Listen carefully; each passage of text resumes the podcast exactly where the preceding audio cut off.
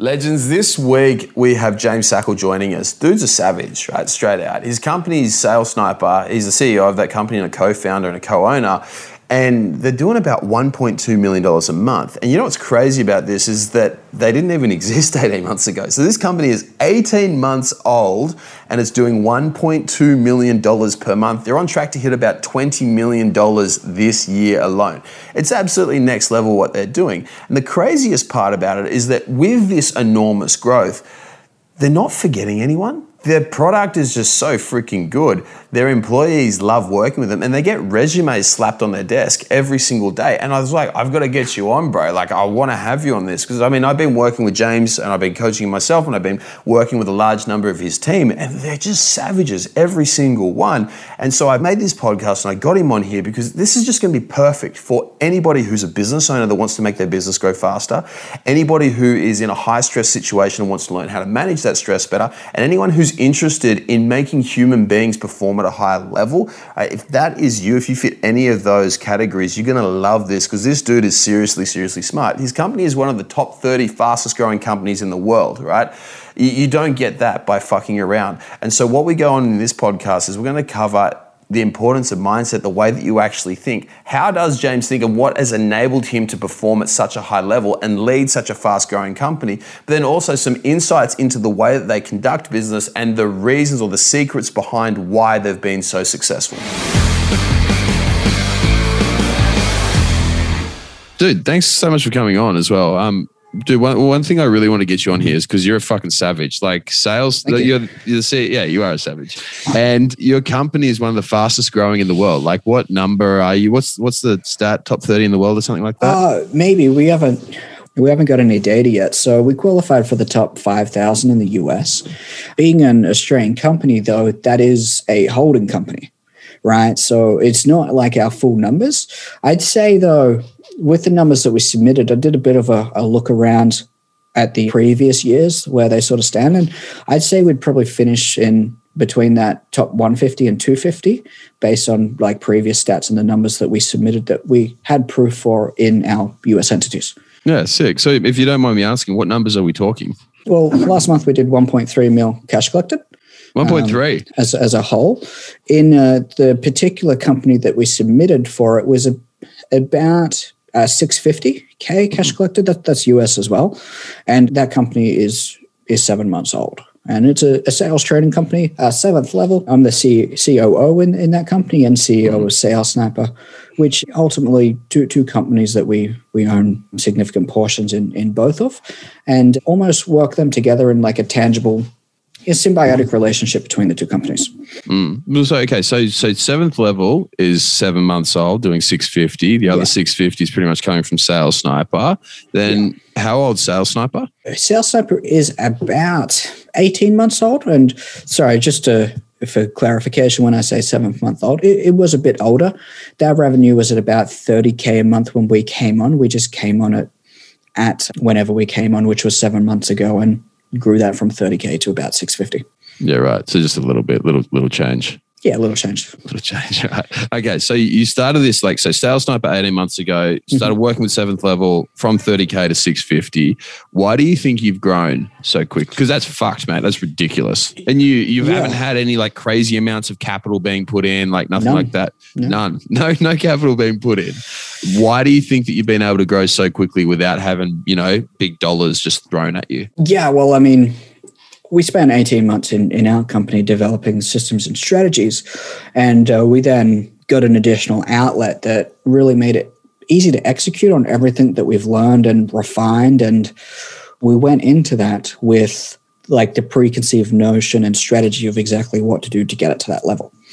And we just, we transitioned over the same culture, that same strategy that I mentioned from Sales Sniper, and really had no warm up figure it out period. We're just like, okay, this is what we know is going to work.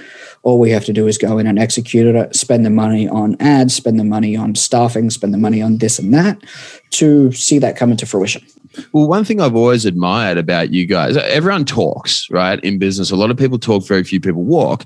And one thing I've always admired about you guys is your ability to execute. Like you hmm. just fucking execute like relentlessly in every everything that you do. And it's super, super impressive from someone outside looking in. I mean, even I've hired you to literally improve our execution with with JCF. You know, I've hired you, you, to improve mine. yeah, I've paid you too much money as well, mind you. No, not, probably not, not enough. enough.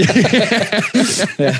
yeah I can tell who's the salesman and who's not, right? But no, but so with this dude, like, why why is it that your company has such an amazing, incredible culture of execution? Because we decided it to be that way. Really, you know, a lot of people ask ask me, and I have a very different opinion to what other people in the company see as like, you know, the major thing for success, and I put it down to luck, right? And that might be a bit taking away from what we've done, but luck in the sense that we, for lack of better words, were lucky enough to get three people together that had a extremely high ambition that is also matched by skill set and action right? When you get like a core group of people together that are pushing each other from taking the action executing being better lifting our standards you get that sort of cocktail that like forces that to happen because if i let myself down in one area I've got another couple of guys that'll bring that up, and vice versa. So there's no no real hiding ground, and you you push to to meet each other's expectations, which allows that to happen a lot better. And my previous experience in other companies was seeing firsthand how strong of a culture and a set of standards can impact the success of that company. And I've seen that in a very positive light and how that was ultra successful. And I've also seen that not been done and how poorly. Well, we see this every day, right? Yeah. In business and also in personal lives, the level of standard that you accept is the level of standard that you'll fall to. Mm-hmm. I mean, you look at people who are happy and okay with being overweight, who are okay with being unhealthy, who are okay with being pain. If in pain, if you accept that standard and that's where you're going to live, then you'll end up living there most of the time. Absolutely. So it's, it's, massive. Now, one thing I must say, with all due respect, I fucking hate the way that you said luck, and I totally disagree because it's Probably, not. It's, yeah. it's not luck though, man. Like, how can we say that it's luck? It's fortune. It's totally not that three people like you, Matt, and Marco. That's who I'm assuming you're referring to, yeah. right? Yeah. Three people of that sort of high level of caliber get to, to get together. And if we look at your whole network as well, man, for this fulfilling everyone in who's watching, like you guys have a phenomenal network. Mm. Everyone who you network with are just super super high level dudes, just really, really fucking high level. Hmm. How have you been able to amass such a high level community of people who are just very good humans? Yeah, well, I mean, th- you're absolutely right. But I probably subscribe to a different definition of luck than what most people do. Yeah. So when I say that, and I say this with a, a lot of things, is the way and what that word means in my head is is very different to what it is to the general consensus. So we're probably on the same page, just have very. What does luck mean to you? So I don't see luck as you know picking up a four leaf clover and then you go buy a lottery ticket. I see luck is the outcome of planning and putting things in place and it all just happening together. Because right? the harder you work, the luckier you get, right? Precisely. So I'd say we're both right and both wrong in our, our own very different ways. But sorry, what, what was your question again? yeah. I was doing, how did you manage to set up such a high level network of humans? Because even you've got you got yeah, you, okay. you've got you yep. attract the best salespeople in the world, you attract the best coaches who want you to come and sell for them. Like, how do you attract this level of person? It's a good question. And one that I, I probably don't have a, a good enough answer to do that question justice, right? Mm. But it, the way that, that I'd see it is like initially we went into to business and building that culture and by just putting together like a beer test could i at the end of the work week sit down and have a beer and enjoy it with the people that i'm around? Yeah. that answer is yeah they probably fit into the culture. Then the next thing is you look for is do the values match? Yeah. If they do yep awesome. Great they're a culture fit. We have the same values. Do they have the same work ethic and ambition? Yeah. Right if that all makes sense, that's great. So once we got that like on a, a core level, it's like, well, we know how successful that's going to make us. How do we trickle that down? And it then came, we attracted some people. Well, well, we bring in people to the company that the ones that had those same characteristics ended up uh, staying and being very successful. We then built an image that we could develop that within people. And we built that culture with that in mind, saying we want people that match those characteristics and everything that we look for. And then we put that, that out to the public. We all of our content was revolved around setting us up as that organization on you know what we stand for what the vision is where when, when you say when you say content are you referring to what you put out there on social media or you're onboarding yep. in yep. social media yep. yeah sorry go so, social media is like our podcast our facebook group the way that i interact and smash people when they don't say good enough things on facebook wherever means that is because I, I really don't care and i like to ha- have that known like our stance because once we started once like the public and I guess our industry started to know the standards that we have, all of a sudden everyone that wanted to be pushed to that level wanted to come work for us. Mm. And the people that didn't have that and couldn't reach those standards or didn't want to be held up, they kind of shied away from it. So because that was known and people started to become aware of like the, our, our, public image on the way that we treat our staff and the way that we push them to get the most out of them by enforcing a meritocracy, it attracted the right people towards us because of what we had attracted other like-minded people that wanted that. So have you ever been in a business which isn't a meritocracy? Yeah, absolutely. How is that compared to what you have? It's had the perception of being good. Mm. It had the perception of doing all the right things, and real until you really look at it on a deep level, it's like this is run by one guy who has a lot of authority but is really a shell. And outside of that, there's nothing really good happening. They don't look after people, and it nearly collapsed. And uh, it wasn't a good place to work. There was a lot of people in there that didn't have ambitions to drive that overall vision to where it wanted to be because there wasn't as much buy-in. Sure, there was a lot of buy-in in the the core group and people that were indoctrinated into those uh, belief systems, but there were there were really false belief systems and false expectations of people. And for for a lot that became quite clear and they run into a lot of legal issues and a whole bunch of other things. And from being someone in that and also have seen that done well it's like well, if i'm going to start a company i know how i want my staff to feel. And so we built things with the end goal in mind that we want to get the best out of our staff and we want to put all of our time and energy into them. One because makes us feel good and we get reward from it plus it, mm. it also is a, a dividend that that pays handsomely once you put that time into people because they do better. The only way for us to move forward with a company is, or the only way for us to grow as a company is if all the individuals in that company grow alongside with it because they're the ones that push our growth. So mm. if hmm. we put the time into them, they will pay dividends on that time. It's true leadership, huh? As you, you're going through and you're investing in your people so that they can become leaders too. It's leadership's not about creating followers; it's about creating more leaders. And so, I guess actually in that too, how do you do that? Like, what's your method of implementing that? That's a tough one. How long do we have today? Mate, just ramble. Go on for cool. it. I'm only so, going to talk shit anyway. um, I'll say that question again so I can uh, digest it a bit better. How is it that you instill this culture of people growing, of people executing relentlessly and investing? Like, how do you invest yeah. in your team? Right. Uh, I mean, so many different answers to that question, and I'll, I'll try and touch on each aspect.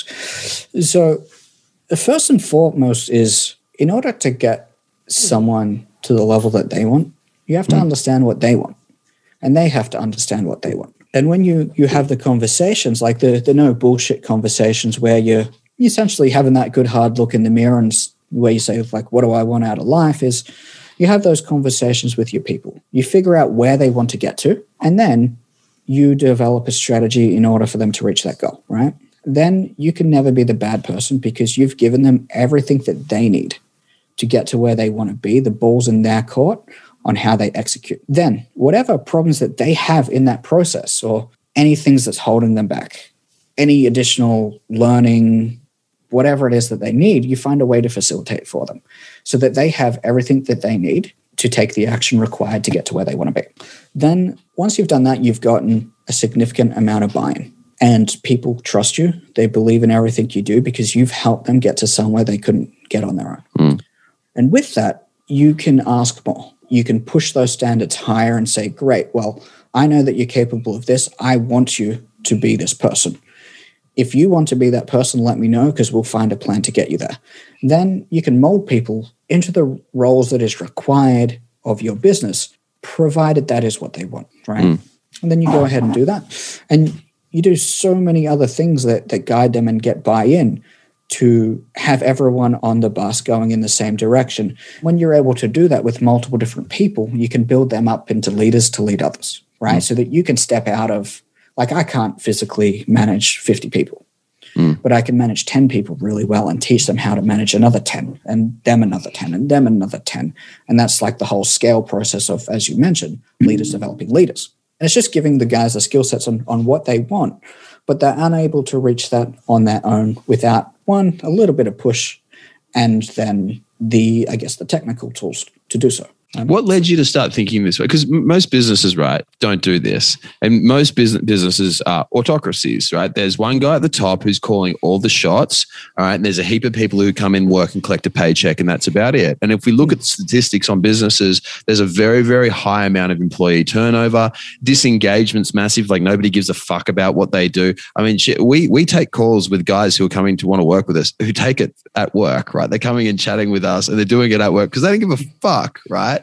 And it's very rare that you actually have a business who cares this much. Hence why you have a lot of people fucking knocking on your door. Like, yeah. how many interns did you get one to work for you? It's like 50 something? Eh, yeah, 50 to 80. I can't remember. We've done two internships, probably a total of like 90, I'd imagine. Yeah, people just knocking on the door to go and like, here's my CV, get me a fucking job. Yeah. Like, where where did you guys, when did you start? Like, what caused you to think this way? I guess like when we come to the realization that we can only get to where we're going if we have people at the skill set that we need them to be. Mm. And you can't just like go out and recruit people at that level of skill set. It just, mm. there isn't enough of them available. So the only way to execute on that is to create them. And there's not many people that come to us that are at a level. I mean, they could be at great levels, but not at a level that we'd be happy to hand over keys and have that affect our, our reputation. So you need to make them. And that means like we take on a lot of younger people and they go through an ascension model. They, depending on their skill set, they'll start at a certain point, mm. right? With the, the full knowledge that they can get to here, but there is steps that they must take because if we put them at the end goal, they're going to fail. Mm. It's going to blow back in their face because they're going to feel like failures because they weren't able to do it because it was too much, right? Yeah. You, you know, as much as I like jumping straight into the pool, you probably should know that you can swim before you jump in the waves, right? Generally, a good idea. it's idea. Not always the best decision to just jump straight in when it's something that you can't do, right? So there needs to be like a graduated approach. So we start our guys as setters, then I'll set them KPIs and it'll be like, okay, well, for you to get to this level, you need a, co- a competency that is at this level. Currently, you're at a 10. We need you at a 16 in order for you to progress. Mm. So this is the action that you need to take to get good enough at that. Then, when you are at that 16 consistently, you get an opportunity to get into that next level, which could be doing triages, it could be doing some low ticket sales. Then again, it's like, okay, great, you've got that, you've mastered that area. Now I need you at a 19 before I let you take on something bigger and harder. Mm. You do that, you've provided yourself the opportunity to move forward. Then so as they go on, they just keep getting up higher and higher and higher. Yeah. Yeah. And then it's like one, then when you get to that 25 out of 25, you're probably making enough money that you're happy. There's nothing more that you need, but you might want it. So then there becomes a decision. It's like, well, from there, do you want to, are you happy just taking sales calls all day or do you want more? Do you want to learn how to be a better leader? Do you want to learn how to be a manager? Do you want to learn how to do a whole bunch of other things? And if what do you want?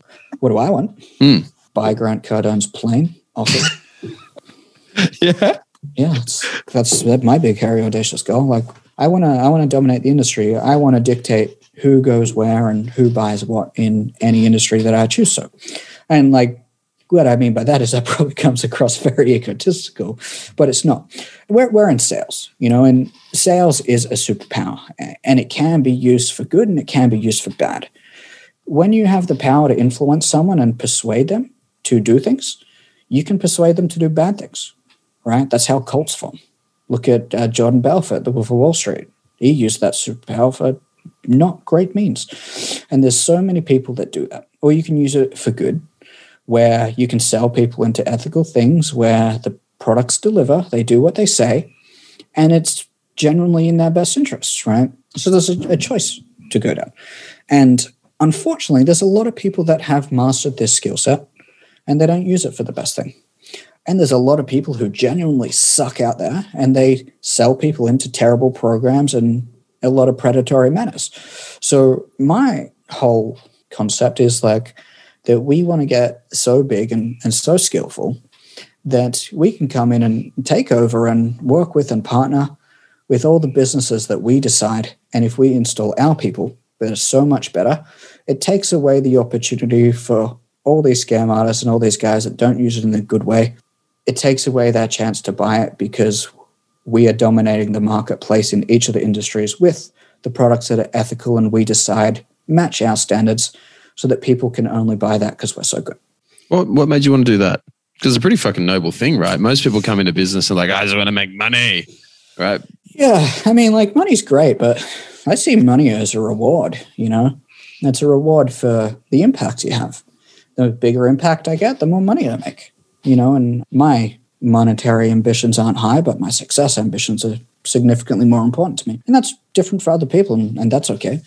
What made me want to that? I don't know. I guess I'm a pessimist and I look at the, the world through dark colored lenses, and sometimes we see it for what it really is. And I, I don't like the fact that that's out there. And I kind of feel like now that I know about that, I have some responsibility and I have the skill set to stop it. And you're referring to like the, the, the, scammy coaches yeah, and, and whatnot yeah, out there. Yeah, I, I, hate it. It makes me angry. There's a lot, man. There's there's a hell of a lot. Like fuck, all you got to do is just scroll a couple of times on Instagram and Facebook, and you see people like everyone's fucking selling something these days, but very few people actually yeah. care. Yeah, it's um I mean, like, look at all the pump and dumps on crypto at the moment. Look at all it's it's it's crazy, right? And you know, it's it rubs me up the wrong way. I don't like it, and you know, as much as I I resent the statement, with great power comes great responsibility. There's, a lot of truth in it. It's, it's true. Overused cliche, but it's true. Yeah. When you, I, I think that's a big thing that a lot of people forget is that if you have something which is really fucking good, you have a duty to push it out there and to get every single person to use it. Totally yeah. agree with you there. And, and sales is like your job as a coach, right? You know, you get people that come on that they keep saying they, they want to lose lose weight, they want to do this, they want to do that. It's like it's your job to slap them in the face and say, fucking that's a lot of talk, but not a lot of action. Like what are you actually going to do? And it's your job to do your best to get through to them in the same way that we get someone saying, you know, I want to grow my business by X amount. It's like, well, here's the investment, here's the strategy, here's how you do it. And it becomes our job to convince them when that truly is the best thing for them. If it's not, we don't pitch. If it is, it's like our job to convince them to do it in the same way that it's your job to convince them to stop eating donuts. Yeah, totally. I think it's crazy, man, because people have this whole weird. A lot, a lot of people have this weird mentality around sales. That sales is a dirty word. Yeah. It's like the way that I've, particularly since like I've been influenced by you guys. Sales is an opportunity to convince someone to get out of the way of their own bullshit. Exactly right. Sales would not be needed if people, if everyone acted in their own. I need to be sold on shit. Like I need to be pitched by you guys multiple fair, times. Pretty easy. Pretty, I'm pretty easy to sell, right? But I can't. I, I need sometimes this opportunity to to get out of my own fucking way. And I look at with our guys. One thing I teach and and show our guys, right? We do this thing, and it's if somebody comes on a set on a, on a phone call, right, and is booked in with us and is allowed to talk with one of us, like they have to jump through a few hoops to get there and say that this is someone who we can actually work with, they can yeah. help, the right yeah. stats and all that sort of stuff. And what we do is if if we don't, if that person doesn't end up signing up with us because we don't help them make that decision. They hesitate on their own bullshit, all their fear mentality, all that sort of stuff. Their aversion to risk keeps coming in and that owns them. What we do is we go through and we check in on that person in however many months' time. We haven't ever had one person after that phone call ever end up going and fucking crushing life when they've mm. hesitated on themselves and that fear's crept in. Mm. It's fucking insane how much fear hammers so many people. It hammered me for a long fucking time yeah. as well. I didn't get off, off my ass. Yeah. How do, how was it you? Like in what way did it affect you? Yeah, good question. It's like I guess like um taking action, right? Could have started this five years ago, but didn't. Why? You know, Why didn't I was, you? I was complacent. I was happy working for someone else, working for myself at stages, and really not even knowing like what the possibilities were. And it was only like we, we've been going for like 18, 19 months. It was only really after 12 months, we realized, oh, okay, shit, there's a lot that can be done here. This is a bigger opportunity.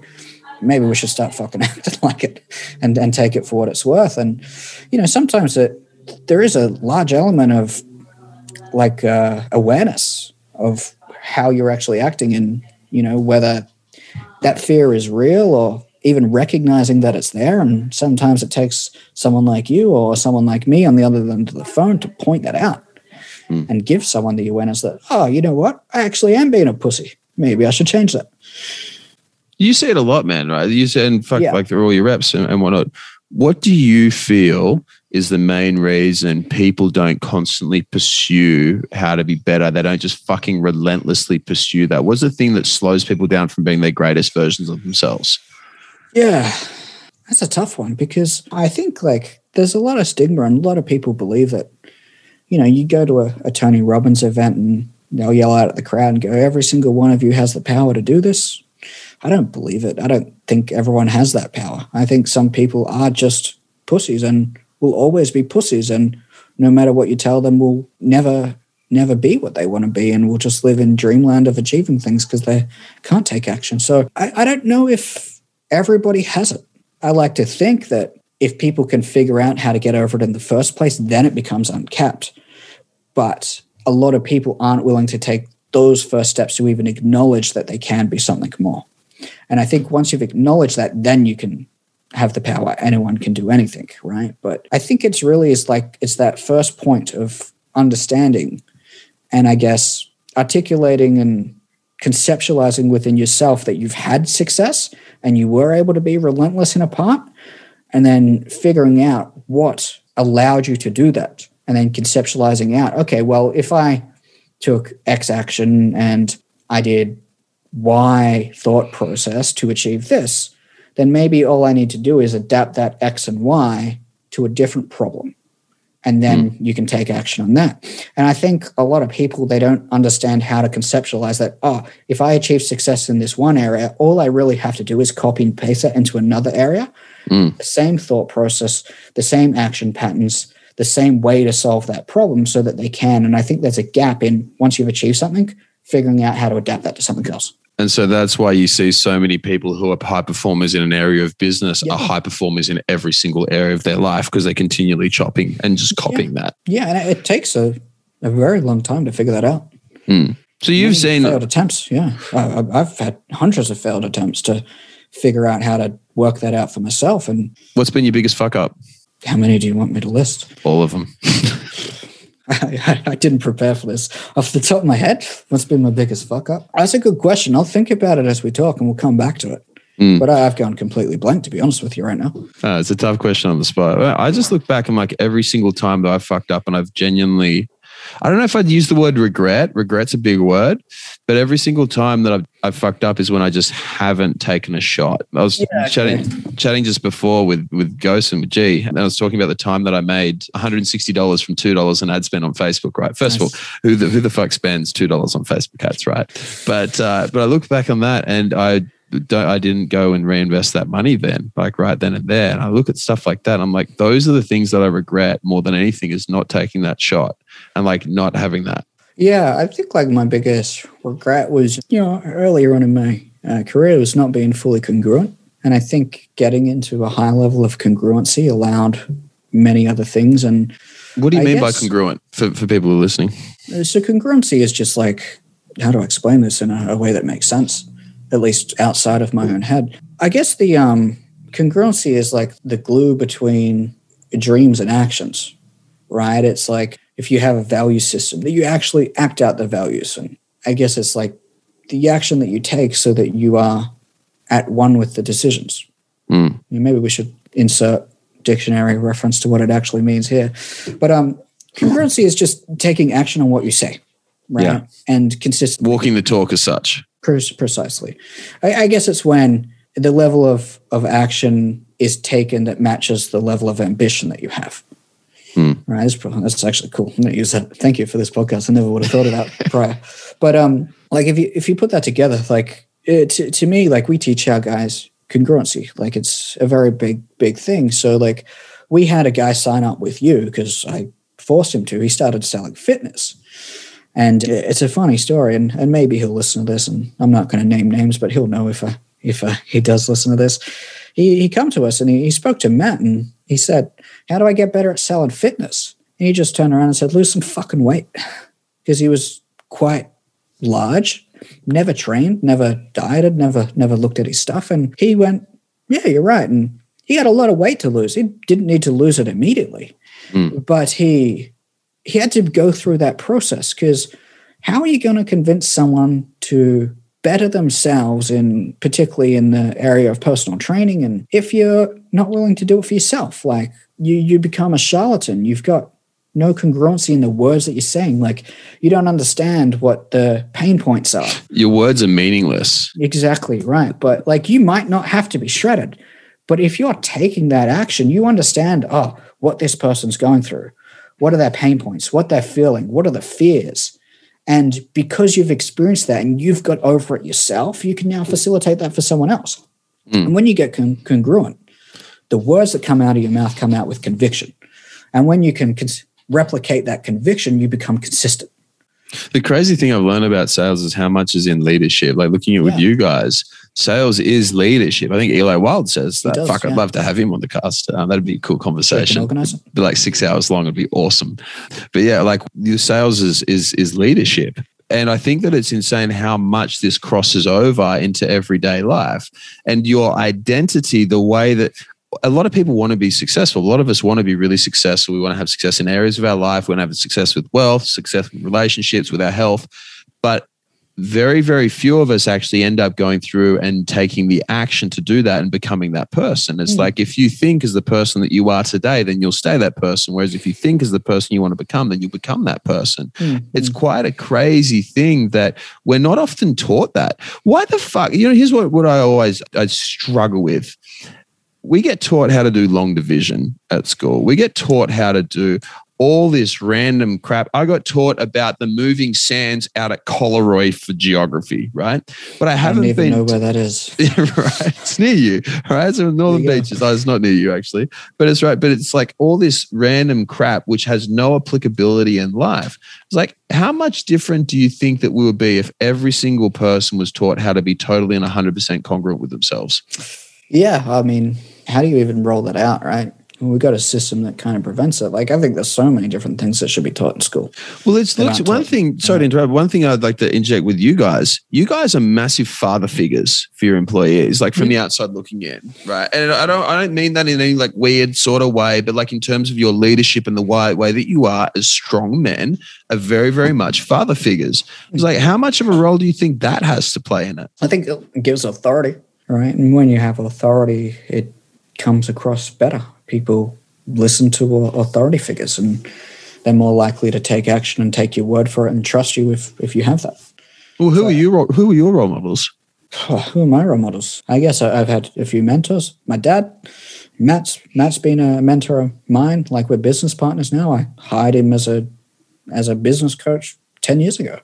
Mm. I'd say him. We've got a couple of other mentors that, that we work with. That's they're the, the main ones really. Mm. I've um I've learned a lot myself and going, okay, well, this is my end goal. This is where I want to be. And you ask the question, who do I have to be? What action do I need to take on a day to day basis to uphold that? Right. And then once you've got a full understanding of what that is and how you act, then you can take the action that matches that. Right. What did you learn from your dad? What did I learn from my dad? I guess, I don't know, how to be a good, good person, I suppose. Does he um, have any traits that are particularly strong?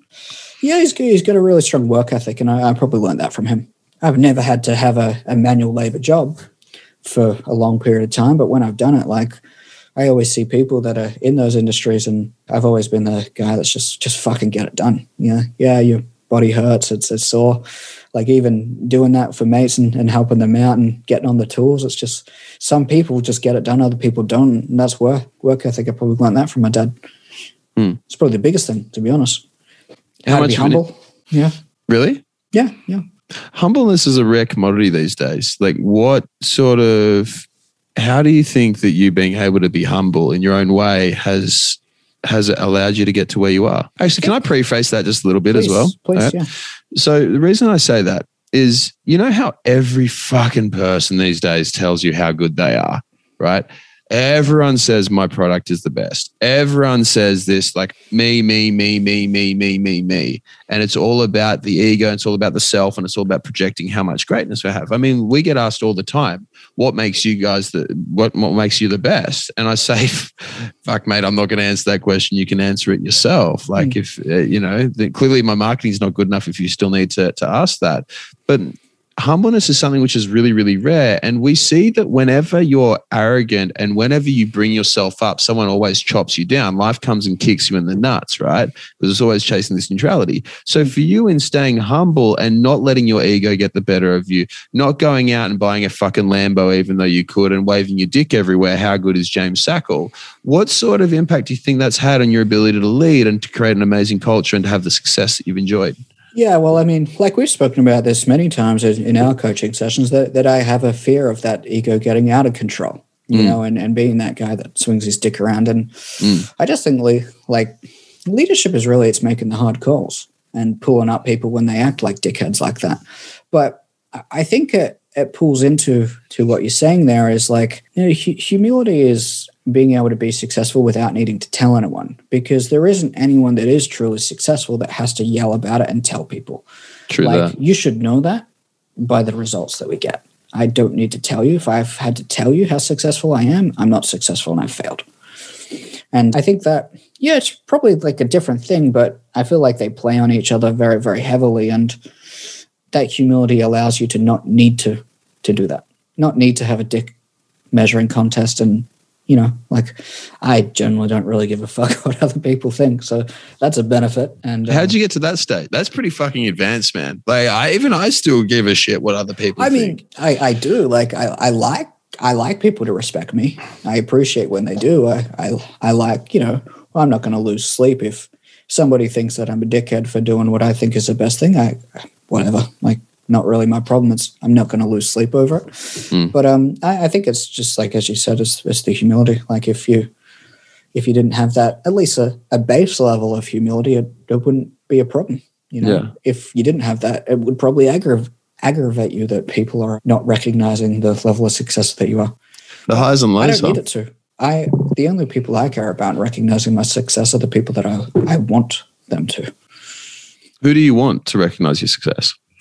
The people I care about, the people that I work for, my employees, my business partners, my friends. That's that's all I care about. Uh, Joe Blow on the internet that trolls people, whatever. I, will let them. I'll let them take the win because they probably need it. Well, you guys, it's, it's pretty funny. I've watched some of the, the threads that you and Matt have I had. do troll on, people pretty on, on, on, Yeah, right. You do legit. The, fun, most though. companies are too afraid to do that these days. Like super, super PC. You guys are like the opposite, but it's worked for you. Why do you think that is?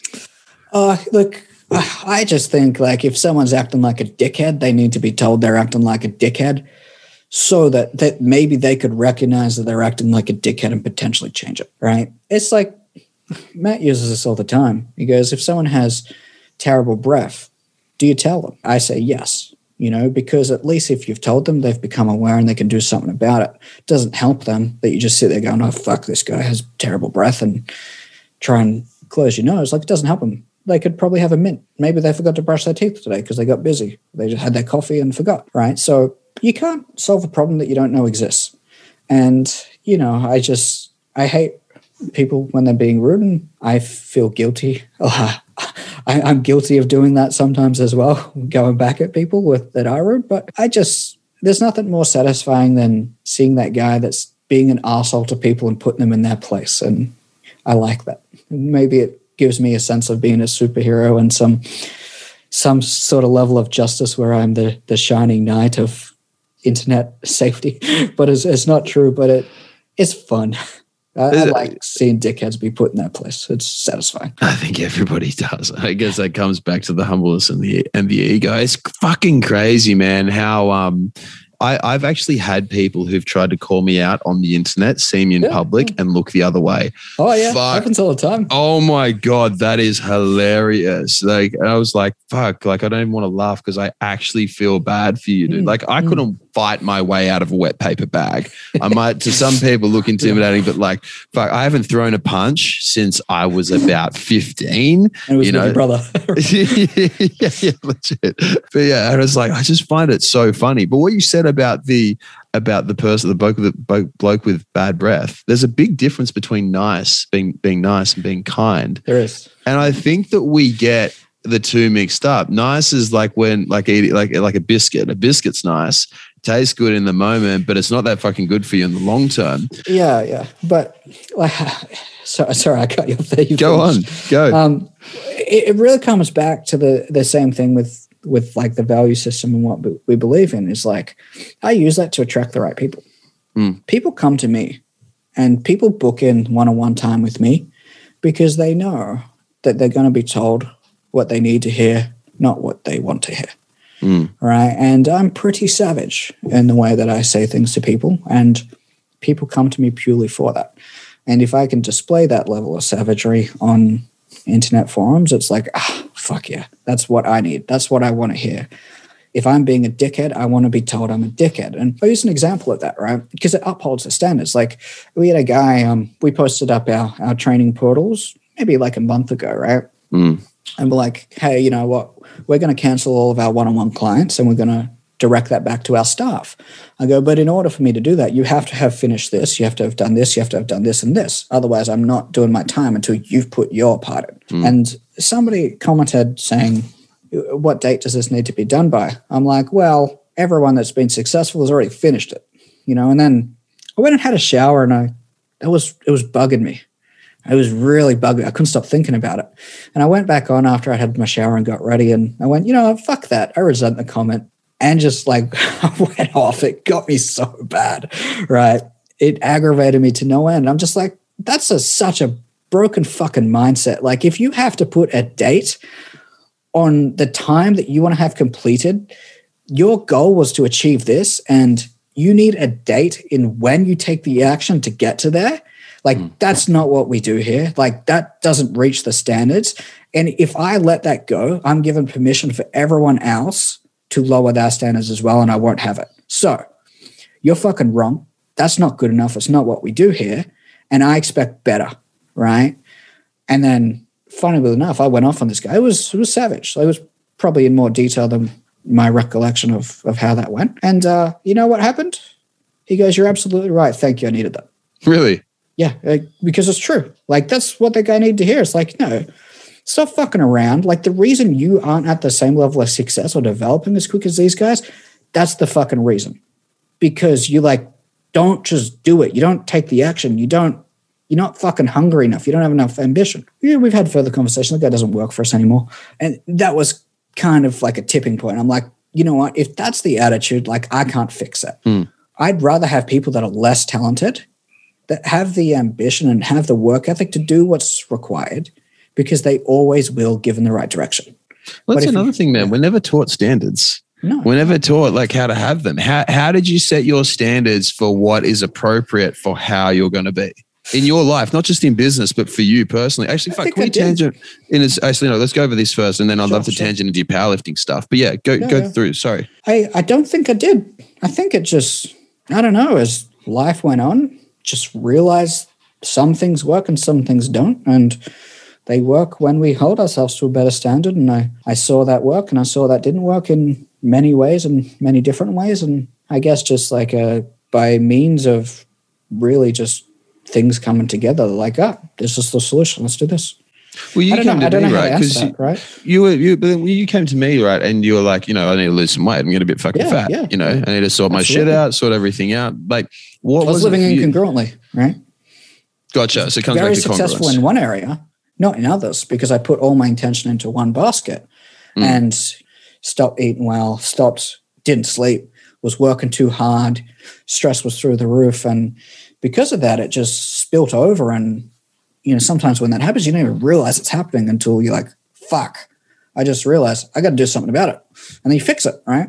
Now, we, we haven't completely solved those problems, and I, I'm not going to tiptoe around and say that it's perfect, but the the amount of progress and the track to that progress is immense, and I couldn't be happier with where we're at. Mm. Well, so for you, what, what's the reason, like since working with us, that you feel that you have been able to make that progress?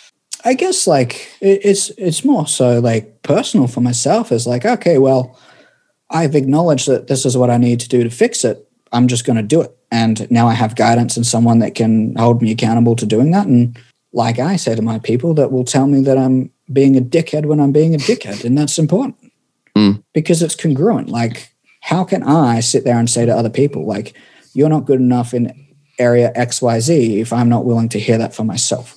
Because that is so important because I can now say that with conviction.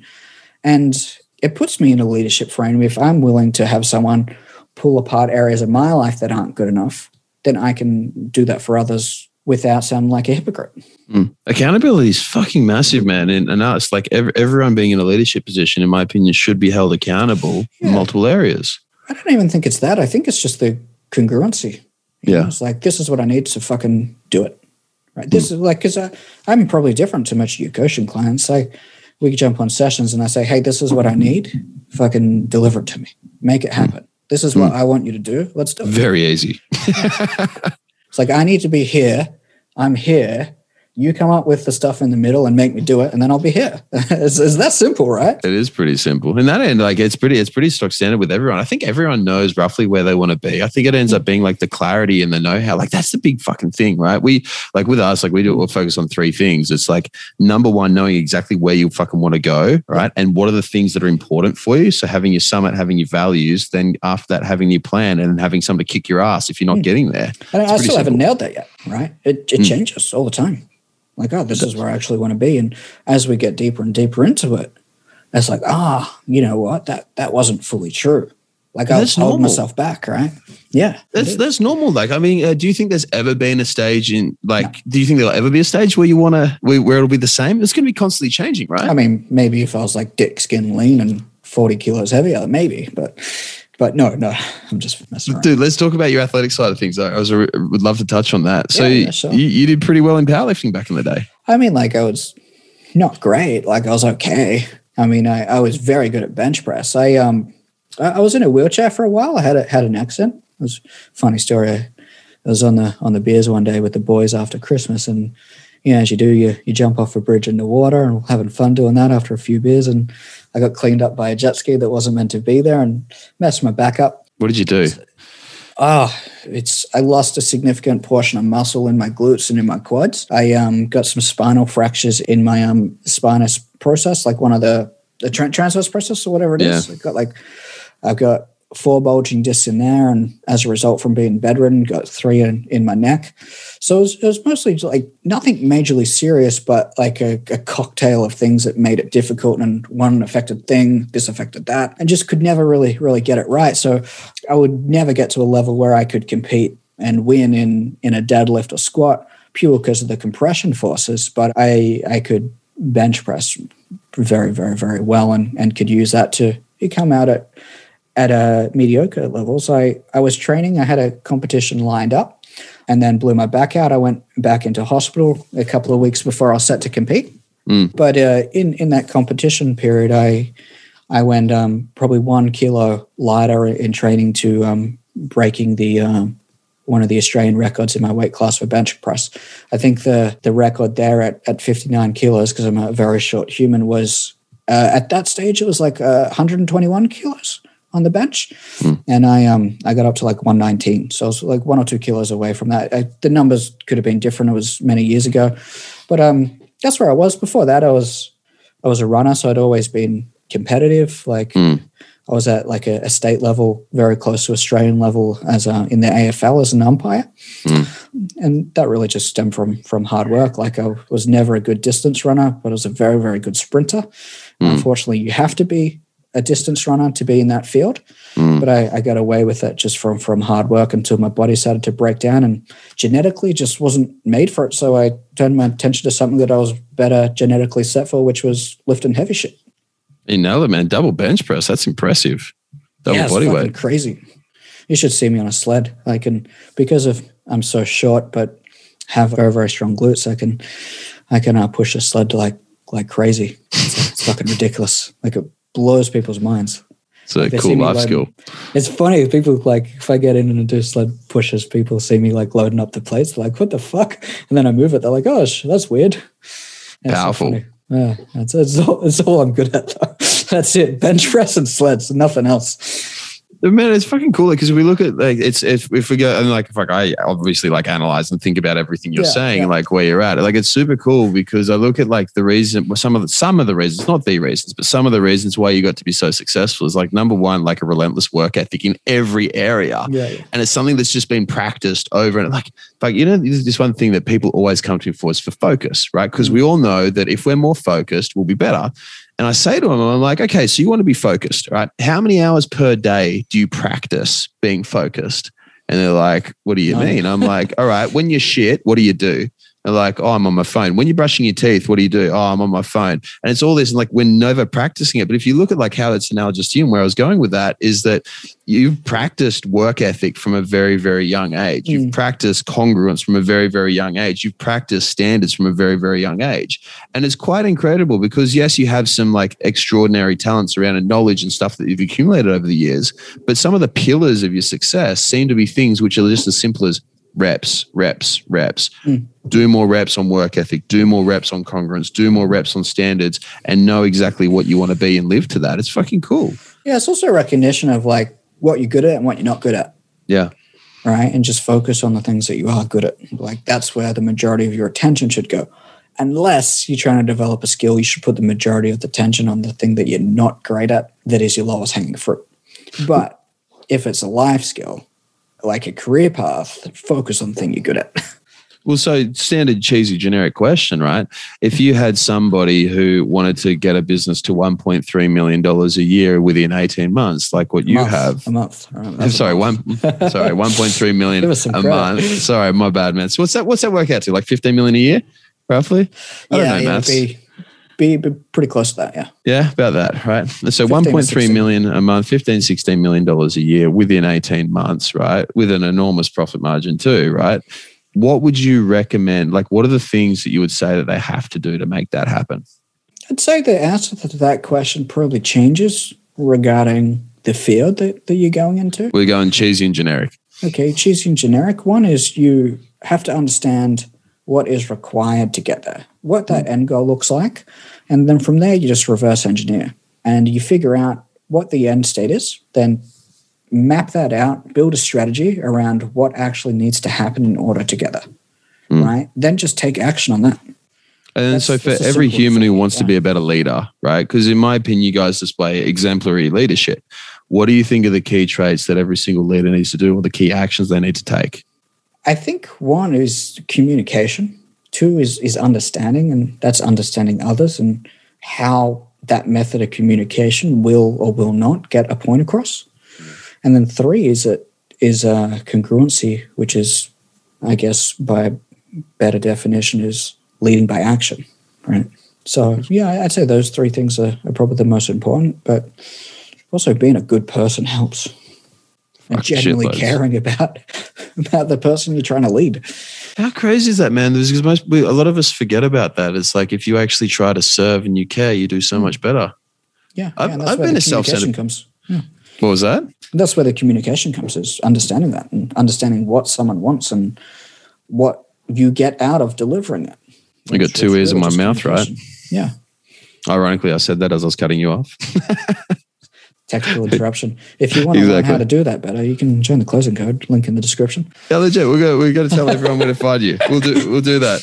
We're gonna uh, so okay, so pretty much what what are the ways there are going to be a lot of people who listen to this and like fuck I want to learn from this guy. Like what are the ways in which you guys and your crew can help people?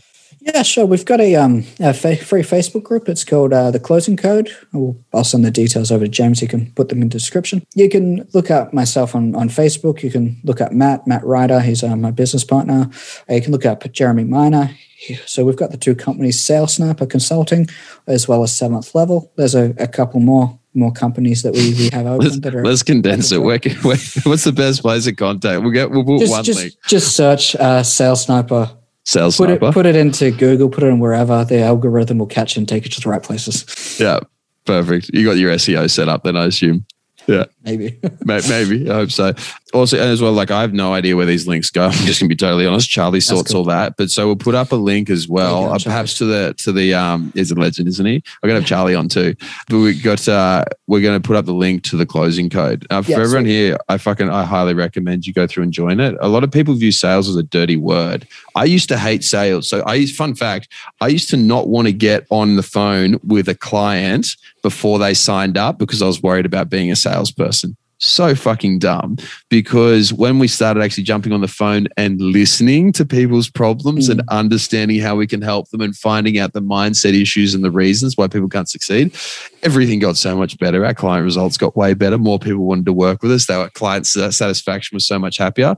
But I'm like, fuck. So if, if there's another thing that's taught me about is how to be a better man and how to mm. be a better human being, because the one thing that sales truly well, the sales in this way is not self-serving sales. It's sales in which is in a way where you're able to actually listen, understand, and to solve people's problems really effectively. And uh, if the, if you listen to this and you want to learn that, I'd highly recommend that you do join the closing code. I will put up the link for that. I think it's very important. Every single person I know, I push into there because it's fucking unbelievable. It's been a game changer for me and for my loved ones, even my family. It's been really, really incredible. Awesome. Well, it's been a pleasure, James. Yeah. Thanks for your time, man. Thanks for yours.